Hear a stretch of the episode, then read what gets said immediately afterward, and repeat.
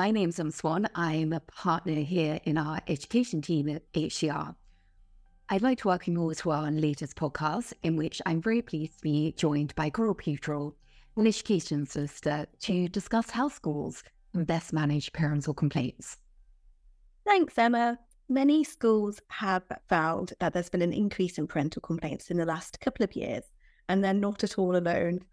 Parental complaints is one area where we are seeing the biggest increase in queries from schools across the sector.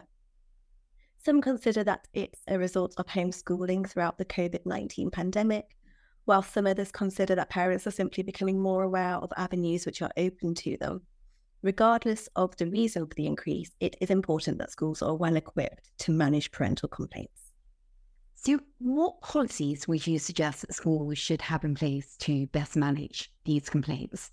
That's a really good starting point, and one of the main areas where we often see schools fall down in respect to their parental complaints process is their policies. Commonly, schools rely on one complaints policy to be used by both parents and members of the public. Instead, they should have in place two separate policies one for parents and one for members of the public. The process set out in the policy for complaints raised by members of the public can be more streamlined than the process which parents can follow and wouldn't, for example, allow the option for an appeal panel at stage three. Schools also need to make sure that their complaints policies are readily accessible by parents and staff, and that relevant people are trained in implementing the policies. There's not much use in having a policy if it's not available and understood. Thanks, Coral. Can you explain the process of managing a complaint and, in particular, the different stages? Yes, of course. Um, in terms of parental complaints, rather than complaints from members of the public, there are three stages which should be set out in the school's policy. The first stage is informal resolution, and that's likely to be used where the parents make contact with the school to raise a concern. And that could be perhaps with the child's teacher or the head of year.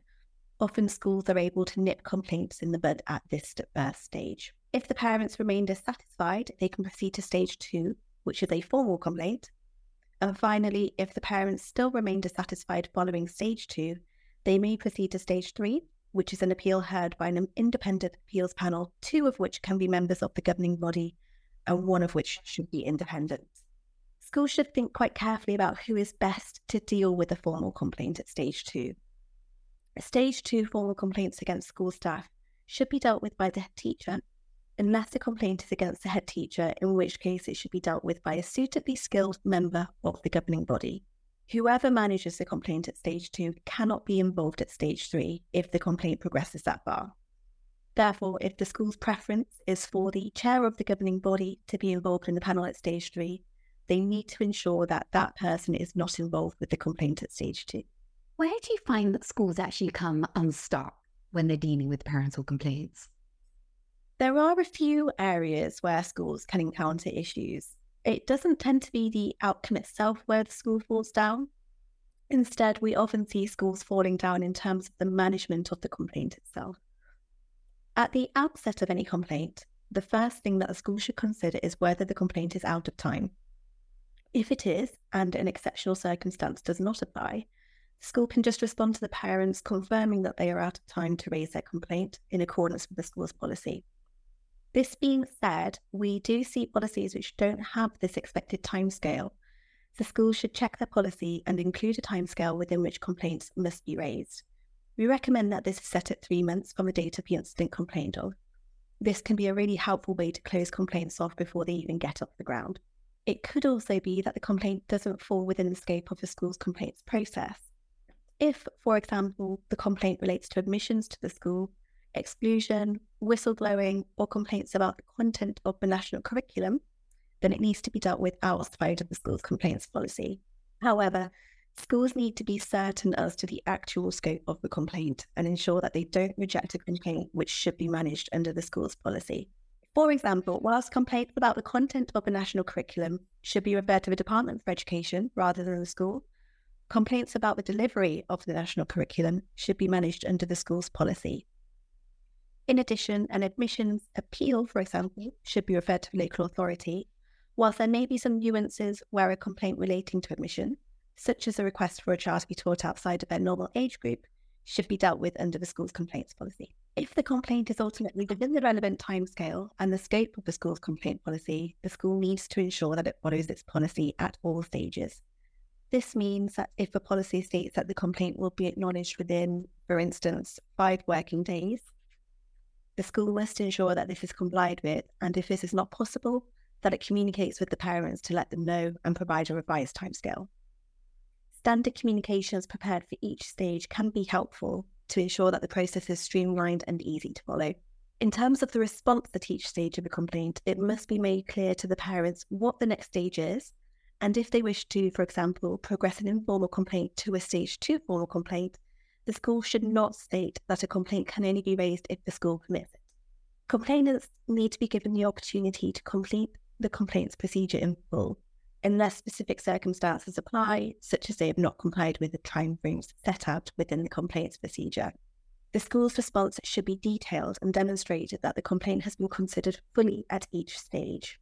We do see schools providing a one liner simply stating that a stage two formal complaint has been dismissed that's unlikely to bring any matter to an end, the parents will, in all likelihood, remain dissatisfied with the brief response.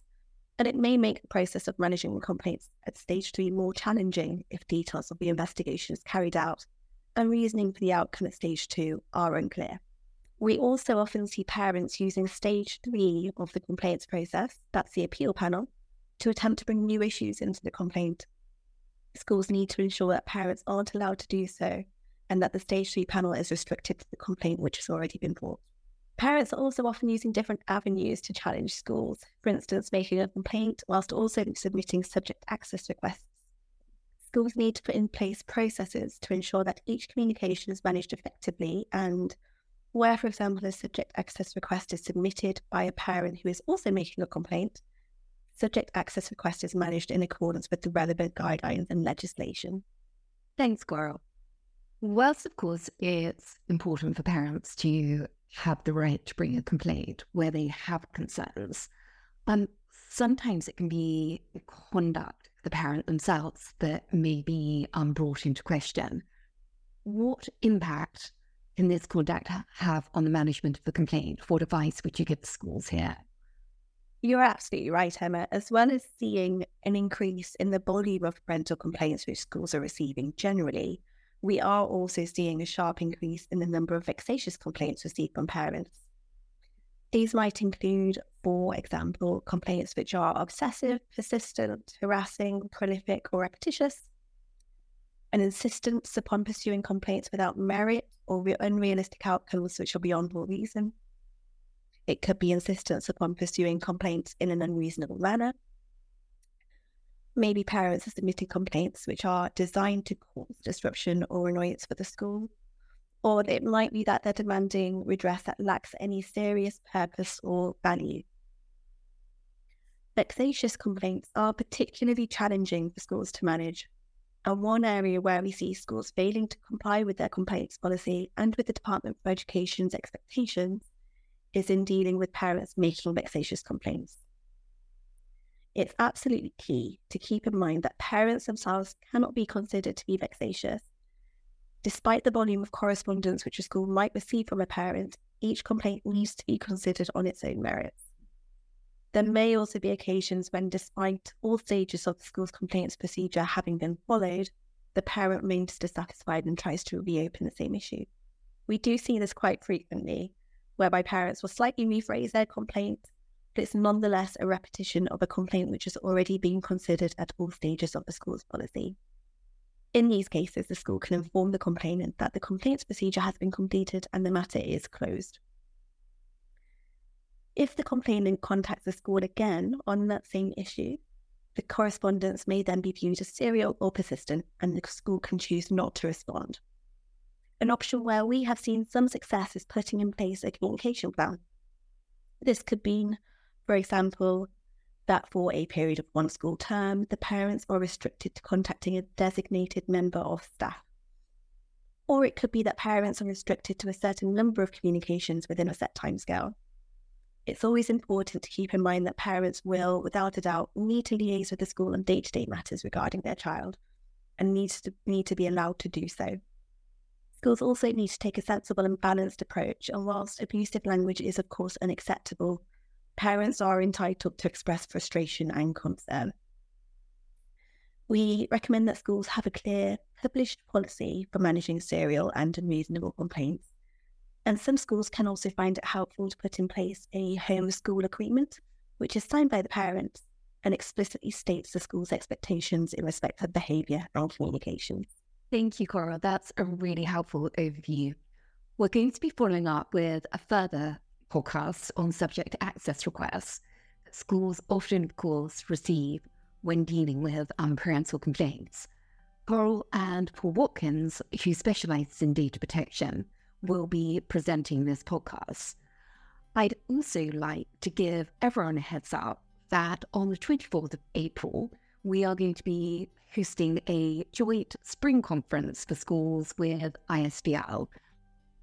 With the conference, we will be looking in more depth at these and many other issues facing schools. So do get in touch if you would like to join us.